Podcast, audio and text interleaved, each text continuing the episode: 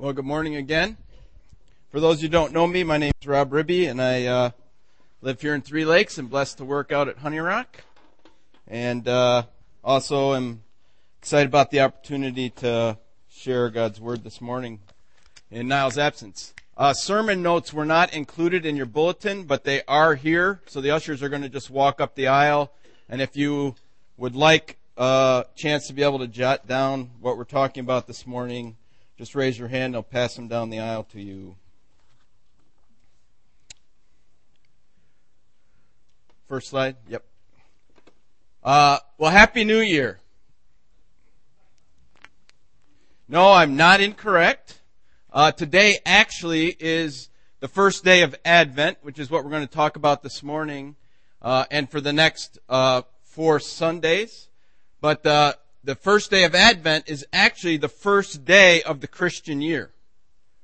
Uh, we keep track with the calendar that starts with January 1 uh, in our country and around the world, but actually, Christians, the church around the globe, follows a Christian year that starts with the season of Advent, which is a time of preparation and waiting for Christmas.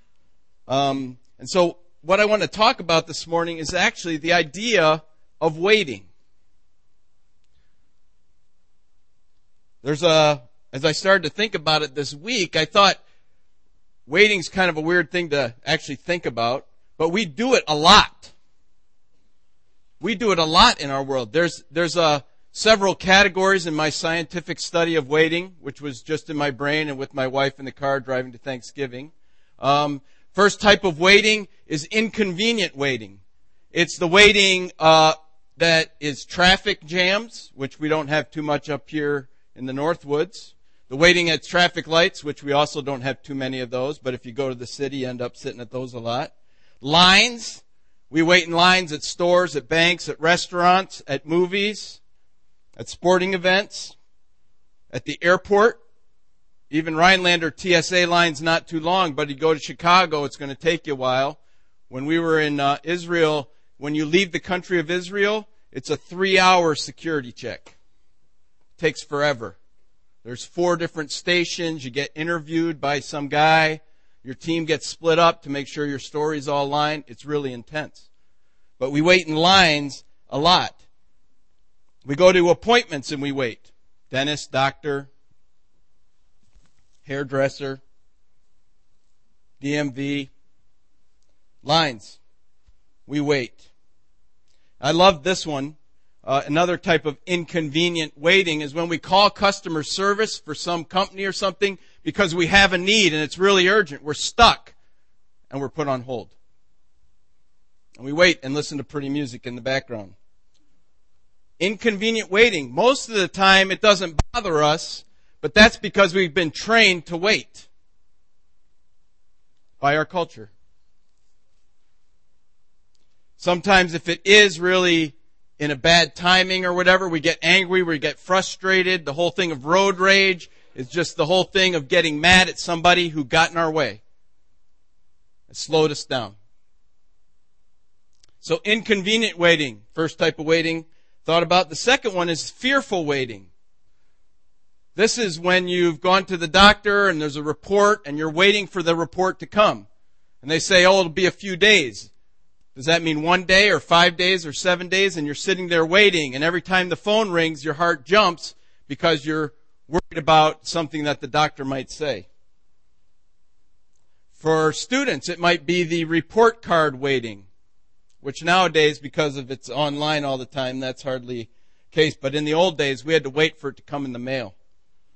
Maybe uh, you've been pulled over by a policeman, and there's that few seconds it takes him or her to get from the police car to your car. That's a very fearful waiting that lasts for a long time. Hearts racing, all kinds of crazy stuff's going on in your gut. So there's fearful waiting. During this type of waiting, seconds feel like years, weeks feel like decades because we're afraid of the news we're going to get on the other side. The last type of waiting that uh, I thought about and came up with is what I call anticipatory waiting. Anticipatory waiting would be waiting that you're excited for. You're going on a big trip in six months and you're counting the days. The last week or two up to the time you're going, you're packing, you're making sure your passport's there, you're making sure everything's in order, and you're excited. Maybe it's vacation.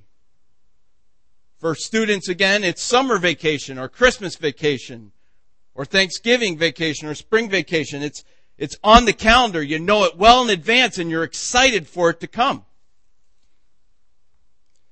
Other types of anticipatory waiting are for a baby being born.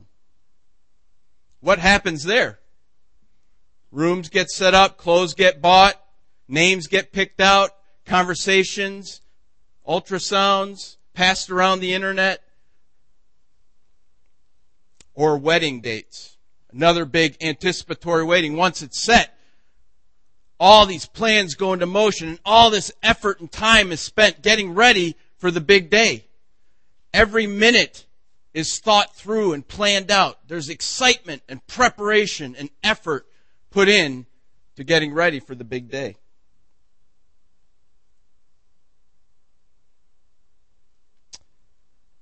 Well, Advent is a season of waiting for the coming of the Lord. Next slide, Jim. And the question that I want to ask this morning is how are you preparing for Christmas? How are you waiting for Christmas? Advent, um, as I said before, is the four Sundays leading up to Christmas Day. Uh, just in case you uh, didn't know, I did a little searching and study on the holiday of Christmas and where it came from. You know what? Christmas didn't become a holiday until about 300 AD. And it was actually when the Romans basically made Christianity the, the religion of the culture, there was a big, huge pagan feast that lasted for 40 days in December around the winter solstice. And it was like Mardi Gras on steroids. The culture was just completely crazy. And these are secular websites I'm reading on this. And when the Romans made Christianity the culture of the day, they said, we gotta capture this time and turn it for good. And they turned winter solstice into Christmas and named it Christ's birth. It's very unlikely that Jesus was actually born on December 25th. It's more likely that he was born sometime in October. But the holiday was established to basically re-change a culture away from pagan and celebration around Christ. And then Advent came in. We already had Easter. Easter's been celebrated from the very first days of Christ. Easter was a big celebration, and this was kind of created to create another one to celebrate his coming. And so, uh, Easter had Lent to prepare for the Easter celebration. 40 days set aside to prepare and to get ready and to anticipate Easter and the death and resurrection of Christ. And so Advent was added to the Christmas thing to prepare for this incredible event of God coming to earth. So as I said, Advent launches the Christian year. And in the church around the globe where we celebrate the Christian year, there's a series of festivals and feasts, Christmas being the first one, Easter being the second one, but there's Epiphany, there's Lent, there's Pentecost, season of Pentecost, which celebrates the coming of the Holy Spirit. And all of these different blocks of time are set aside so that we would remember and live through the life of Christ every year and relive the story. The Christian year is not a new invention. It goes all the way back to the people of Israel. People of Israel had festivals established by God. Read Deuteronomy. Where he said, take this time, this time of year, every year, take a week, go to Jerusalem, celebrate. And they celebrated things like the Ten Commandments coming down, big celebration in spring. They celebrated Passover when God released them from Egypt. And they celebrated these things every year so that they would relive the story and the story would be fresh and be remembered. Well, the church calendar does that same thing for us. And that's the goal of Advent. So, the Advent theme that comes to us from the church is basically an expectant and joyful waiting. And there are two themes. The first theme is to celebrate the first coming of Christ, to celebrate, to relive the coming of Christ as a child. And at the same time, prepare ourselves for the second coming and to direct our hearts towards the second coming of Christ. So Advent, if celebrated and used appropriately, is a very powerful spiritual formation, heart changing preparation process to get us ready for the first coming of Christ, Christmas, and re-celebrating that event and its significance, and in the same time, get us excited for the return of Christ and focusing on the return of Christ. And so this morning, what I'd like to do is to set up Advent, Advent for us as a church body. And then we'll be working on it the next few weeks as we go through the Advent season. Uh, and by doing, to do that, I'm going to look at the first responders to Christ. And so we're going to be bouncing around between Matthew and Luke this morning, but before I go there, let me uh, pray and commit this teaching time to the Lord. Father God, we thank you for your church. We thank you that we are part of your big church, your global church around the world, that today is celebrating the season of Advent and is beginning to prepare for the celebration of your coming to earth on Christmas Day. We are so grateful, Father God, beyond words, and we don't even fully comprehend what it means that you came down to live with us and to be with us and to save us through your death and resurrection. We just pray, Lord, that this Advent season and this time would help us prepare for that reality and to truly understand it in a new and fresh way such that we would live with hope and joy in a messy world and be a light to all those around us. So we commit this time to you, Lord. We commit this Advent season to you. In Jesus' name, amen. So the first responders to Christ. These are the folks who were there uh, in different ways when uh, Jesus came. What I'd like to do is to look at how they responded in the moment of his advent as a way to help us get ready and think about how we should respond to the advent of Christ when he comes on Christmas. So we're going to start with Mary, and if you want to go to Luke 1, uh, verse 26, I'm going to read uh, bits and pieces and chunks of each of these different stories this morning uh, to kind of give us the whole picture of what happened in, on Christmas. So verse 26, Luke 1 says, In the sixth month of Elizabeth's pregnancy, God sent an angel Gabriel to Nazareth to a, to- a town in Galilee to a virgin pledged to be married to a man named Joseph, a descendant of David. The virgin's name was Mary. The angel went to her and said, Greetings, you who are highly favored. The Lord is with you. Mary was greatly troubled at these words and wondered what kind of greeting this might be. But the angel said to her, Do not be afraid, Mary. You have found favor with God. You will conceive and give birth to a son, and you will call him Jesus. He will be great and will be called the Son of the Most High. The Lord God will give him the throne of his father David, and he will reign over the house of Jacob forever. His kingdom will never end. How will this be, Mary asked the angel, since I am a virgin? The angel answered, The Holy Spirit will come on you, and the power of the Most High will overshadow you. So the Holy One to be born will be called the Son of God. Even Elizabeth, your relative, is going to have a child in her old age, and she who was said to be unable to conceive is in her sixth month. For no word from God will ever fail. I am the Lord's servant, Mary answered. May it be to me according to your word. Then the angel left her. So Mary, a teenage Jewish girl, probably 14, 15 years old, pledged to be married. An angel shows up and speaks to her, and it says here that she was troubled at these words. Well, I'd be disturbed, waked up in the middle of the night by an angel.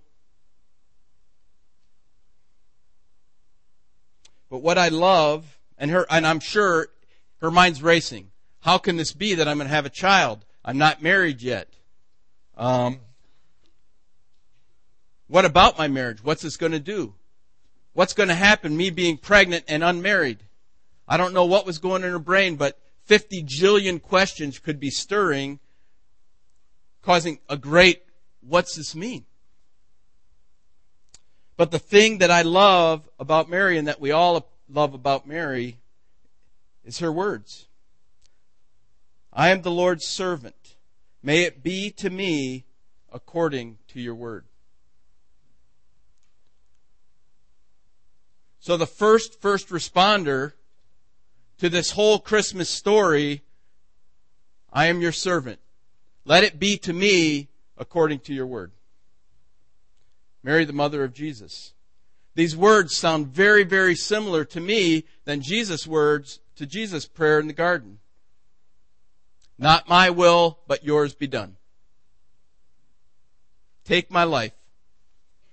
And in this case, Mary is saying, Whatever you want to do to my body, whatever you want to do to my social status, whatever you want to do to my marriage, whatever you want to do,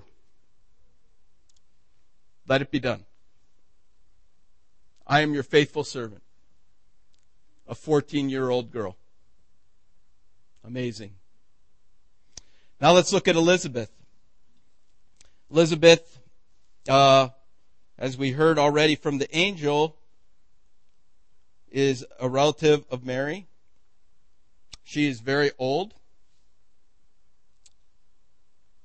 And uh, she is the mother of John the Baptist. So beginning at verse 39, it says, At that time Mary got ready and hurried to a town in the hill country of Judea, where she entered Zachariah's home, that's Elizabeth's husband, and greeted Elizabeth.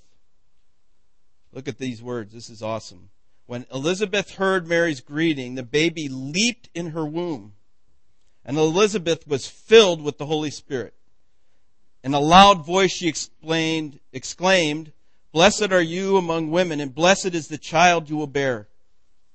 But why am I so favored that the mother of my Lord should come to me? As soon as the sound of your greeting reached my ears, the baby in my womb leaped for joy. Blessed is she who has believed that the Lord will fulfill his promises to her. So the second first responder, Jim, is Elizabeth. And Elizabeth's response is joy and excitement. She is exuberant that the Messiah is in the womb of Mary. It's not about the baby that's in Elizabeth's womb which is a miracle in and of itself. And if we read the chapter before and Zacharias has an, Zachariah has an angel come and tell him about John and what John's role is going to be and that Elizabeth's going to have a baby. Um, there's just this incredible joy and exuberance that Mary has come and Mary carries the Son of God.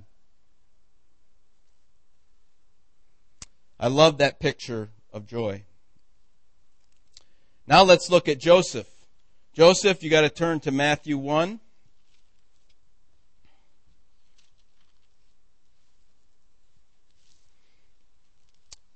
We're going to read starting at verse 18.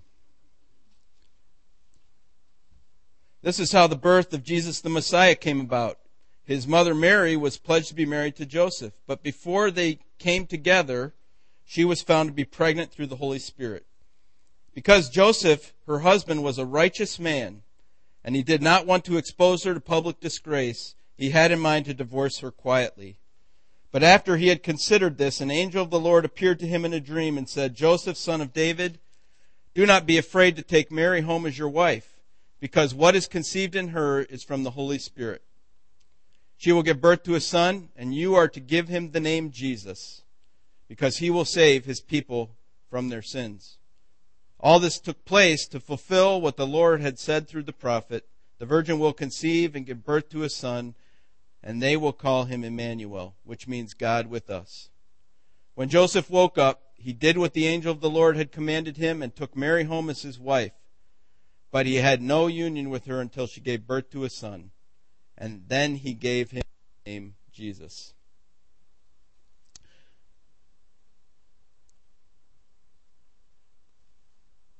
So Joseph, it says here, is a righteous man. And Joseph, when a woman got pregnant out of marriage in those days, uh, that was means she had committed adultery, which means she could be stoned to death and divorced and humiliated and shamed.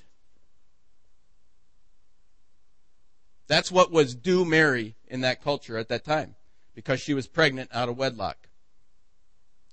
But Joseph, because he's a righteous man, planned to divorce her quietly and to not make a big deal of this and to try and protect Mary from that disgrace and maybe even death.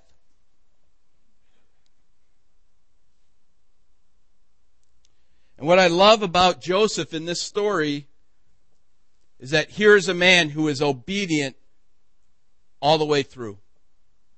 He takes Mary as his wife. He gives Jesus the name Jesus as directed by the angel. A few weeks, months later, um, it's weeks actually, no, it'd be months, when Jesus is born and Herod wants to kill Jesus, an angel says, Go to Egypt, no small journey, through a really hot, deserty land.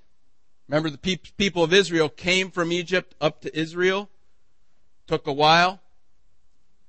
He was saying, Go walk that thing backwards. Get Jesus out of here because Herod wants to kill him.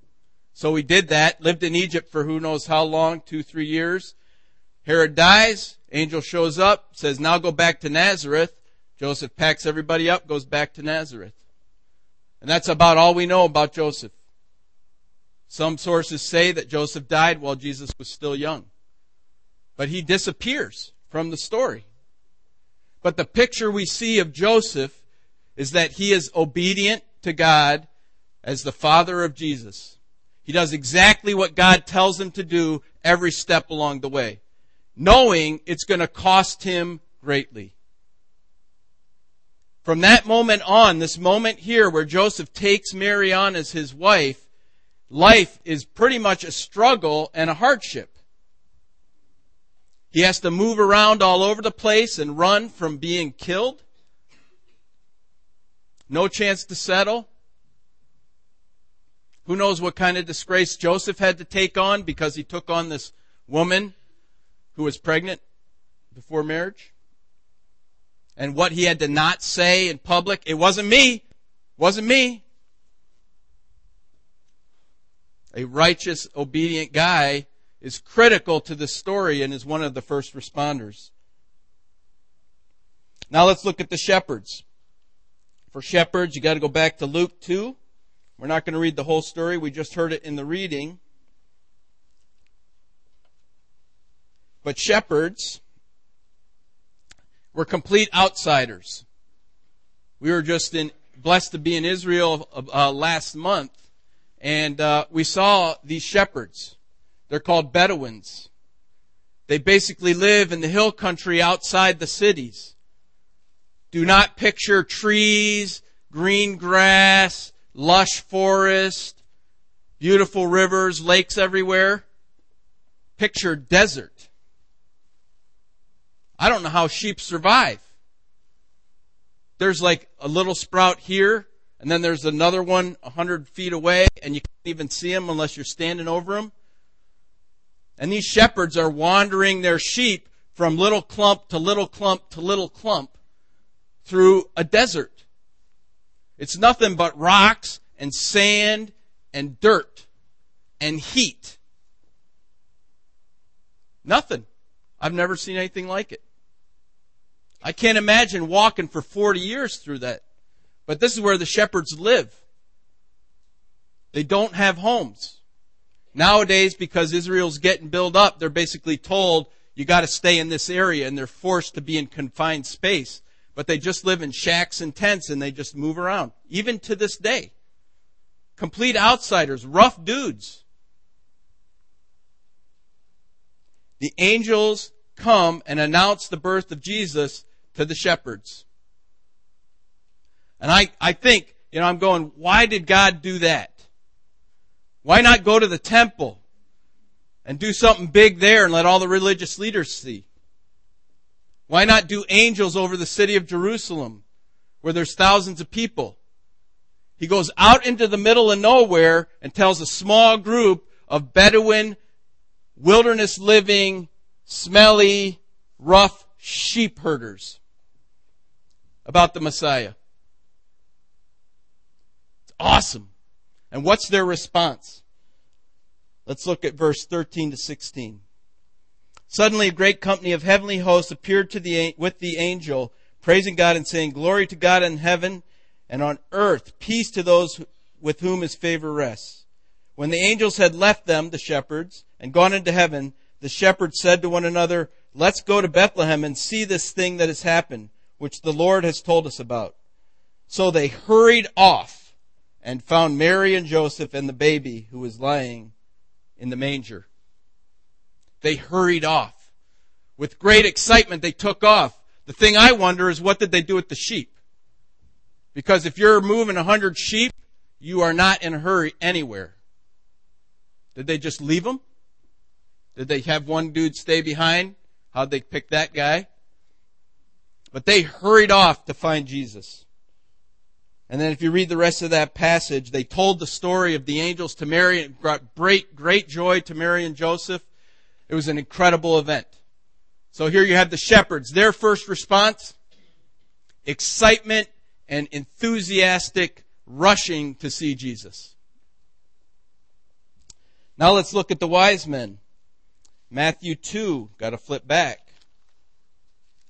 It's kind of fun when you uh, try to put the Christmas story together to read Matthew 1 through 3 and then read Luke 1 and 2 and 3 and try and put them together in chronological order because you get all these different pieces that are different between the two gospels and uh, that's why we have to flip back and forth. But Matthew 2, the wise men, we heard about them a little bit this morning.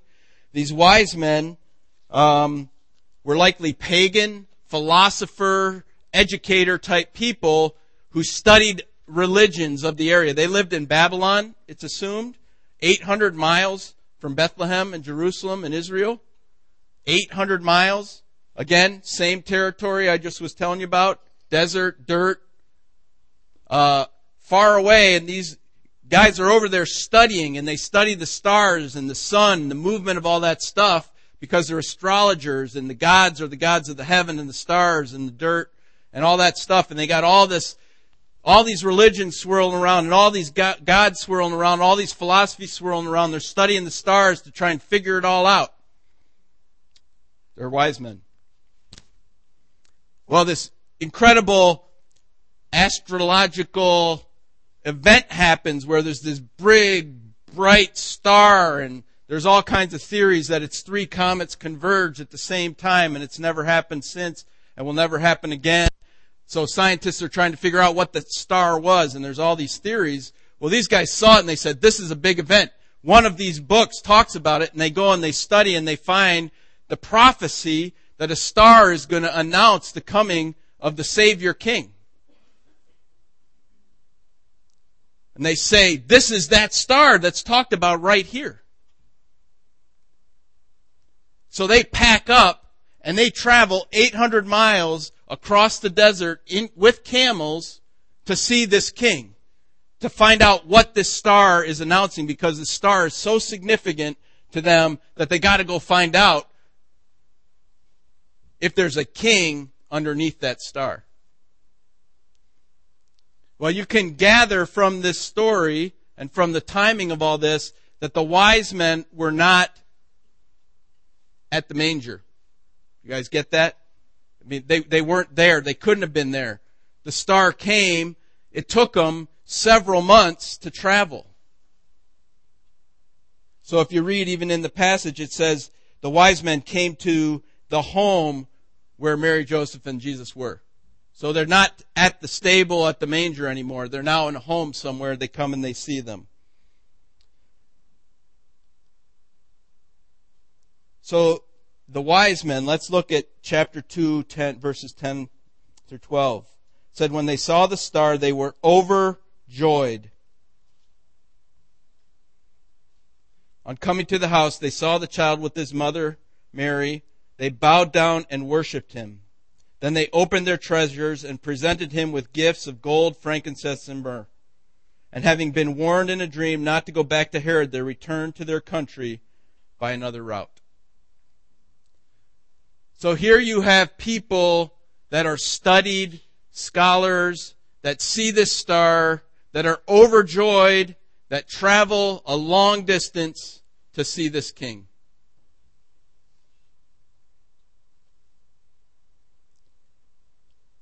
They were spending their life studying and thinking, and they noticed the moment and took off as soon as it happened the wise men. The next person is Herod. Every story's got to have a bad guy, right?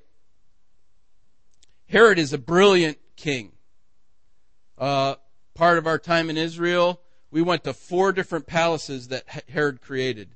He built cities, he built these big, huge king complexes out in the middle of the desert and figured out how to get water to them. The guy was truly brilliant.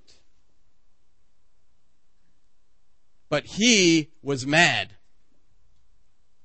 when this Jesus King guy was coming because he's going to threaten him. Herod was the type of guy that when his son was threatening or even posing a threat at all to take over his kingship, Herod had him killed. You don't mess with Herod. And so here's this Herod guy that is troubled and angered by this, and when the wise men don't come back, what's he do? He kills every boy under two years old in Bethlehem. Every boy. Which we think of it's a huge, large number of kids. It's probably 20 to 30, 40 kids because that was not a huge town. And it's just the kids, boys under two years old. But still, if it's 40 boys in a small town of a couple thousand people, imagine Three Lakes, Eagle River area loses 40 boys under two in one night. It'd be kind of a serious deal. So that's Herod's response. Anger, jealous rage, fear, insecurity. There are people that have that response to Jesus' arrival in the world. The last person that I want to talk about is Simeon. So now we go to Luke 2, uh, verses 21. This guy is a hero. This guy is only mentioned in these eight so verses in all of Scripture. Now there was, I'm beginning at verse 25. Oh, I'll set it up and say, Another part of Joseph's obedience is that on the eighth day, Jewish boy had to be circumcised at the temple. The temple and Bethlehem are about 20 miles away from each other. Bethlehem's on a high mountain. It's not an easy journey. Doesn't matter. Joseph takes Jesus to the temple to be circumcised on the eighth day, just like he's supposed to. Faithful, righteous man. So they arrive at the temple, and here's the story, verse 25. Now there was a man in Jerusalem called Simeon, who was a righteous, who was righteous and devout. He was waiting for the consolation of Israel, and the Holy Spirit was on him. It had been revealed to him by the Holy Spirit that he would not die before he had seen the Lord's Messiah. Moved by the Spirit, he went into the temple courts. When the parents brought the child Jesus to do for him what the custom of the law required, Simeon took him in his arms and praised God, saying, Sovereign Lord, as you have promised, You may now dismiss your servant in peace, for my eyes have seen your salvation, which you have prepared in the sight of all nations, a light for the revelation to the Gentiles, and the glory for your people Israel. This man's been waiting his whole life to see the Messiah.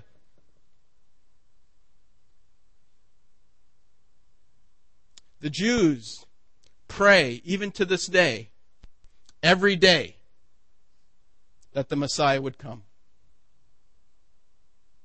We went to uh, the temple, Temple Mount. It's not the temple's not there, and the Western Wall is what it's called, where you see uh, the Jewish people praying at the Western Wall, 24 hours a day, and they pray. They're praying like this. They're praying, and they're often doing this 24 hours a day. Come, Messiah, come. Lord, restore peace to Jerusalem. Bring your temple back. Day after day after day, every day, the same prayer. Come, Messiah, come. To this day. Right now. 24 hours a day. Come, Messiah, come. Simeon is that kind of guy. He's praying that the Messiah would come. He knows the Old Testament prophets. He knows what they say. And he's praying, come Messiah, come. And the Holy Spirit comes to him at some point in his life and says, you will not die until you see the Messiah. So the Lord leads him to go to the temple on that day, at that time when Jesus is being circumcised. And Simeon sees Jesus, sees Mother, Mother Mary and Joseph, grabs the child, lifts him up to heaven, and praises God because his hopes and his expectations have been fulfilled. And he can now go to rest in peace knowing that the Savior has come to save Israel and the Gentiles. Verse 32.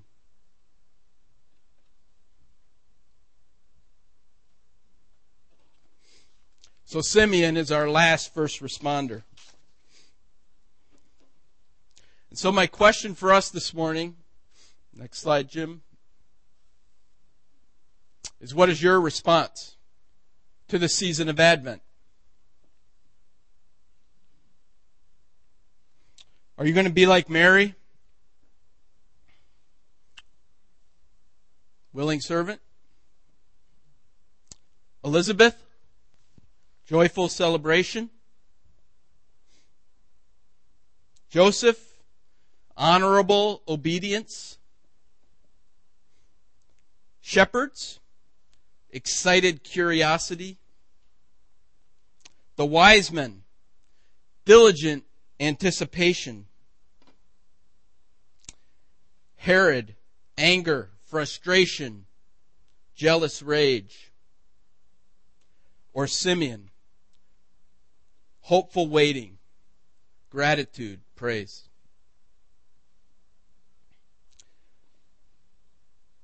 There's other options that aren't represented by any of the people of the story of how we should approach and can approach Advent. And I would even propose might be our tendencies in this culture. Advent is more about purchasing. So we're distracted from the real story. Maybe we're ambivalent. We don't really Advent's nothing. It's just, it's just, uh, it's a time when we light some candles up here at the front of the church. And you only think about it on the Sunday morning when they light the candle, which we didn't even make a big deal of today.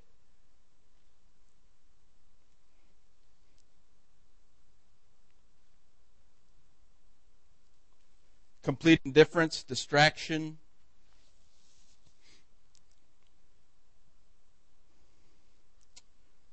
What's your response to the season of Advent? What's your plan? What's your thought about what, how you might use this season to prepare for one of the two greatest days in the history of all mankind? Christmas, Easter. A day when God came to earth in the form of a son, lived with us, walked among us, showed us how to live, died so that we, as Gentiles, could have union with God and live forever with Him in eternity. That's a big deal. But it's not going to be a big deal if we just live Advent in a hurried, rushed, distracted way. What will make Advent a powerful time for us and make Christmas the day that this is set aside to say this is when it happened, what will make Christmas significant is if we put the time into preparing for Christmas.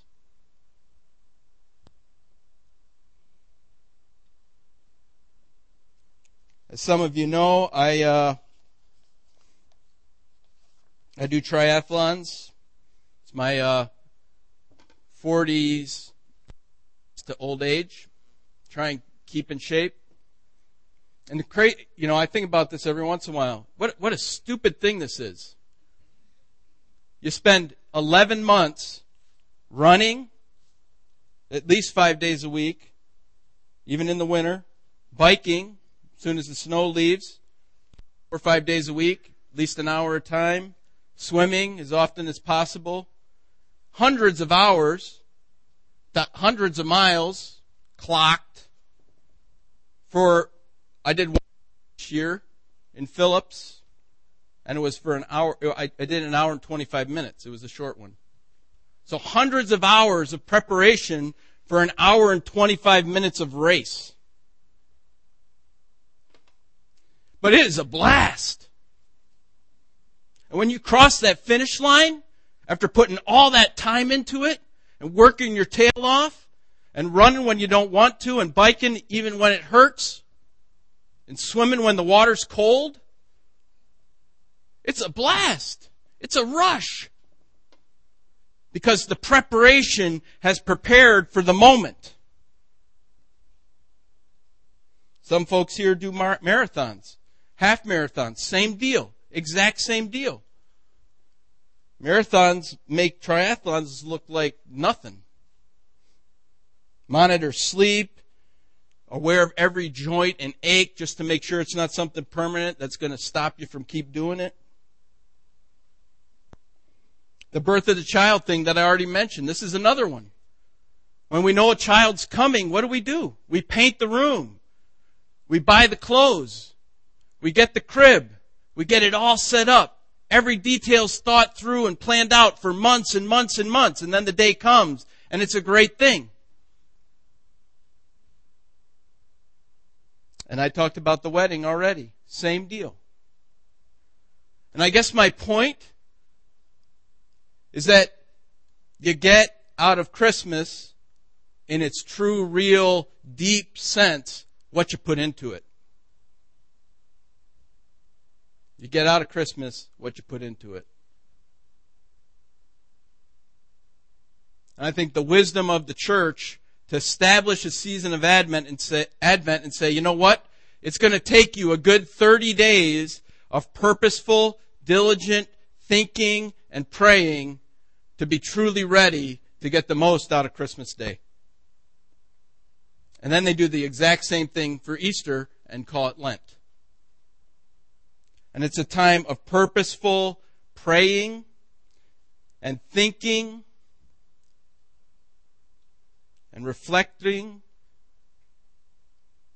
on the significance of the season. Last slide, Jim.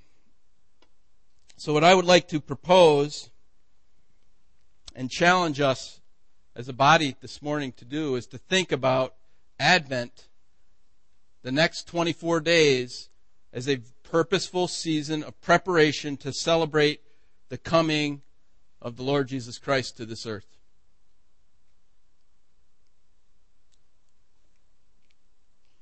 And I think Simeon is a phenomenal example.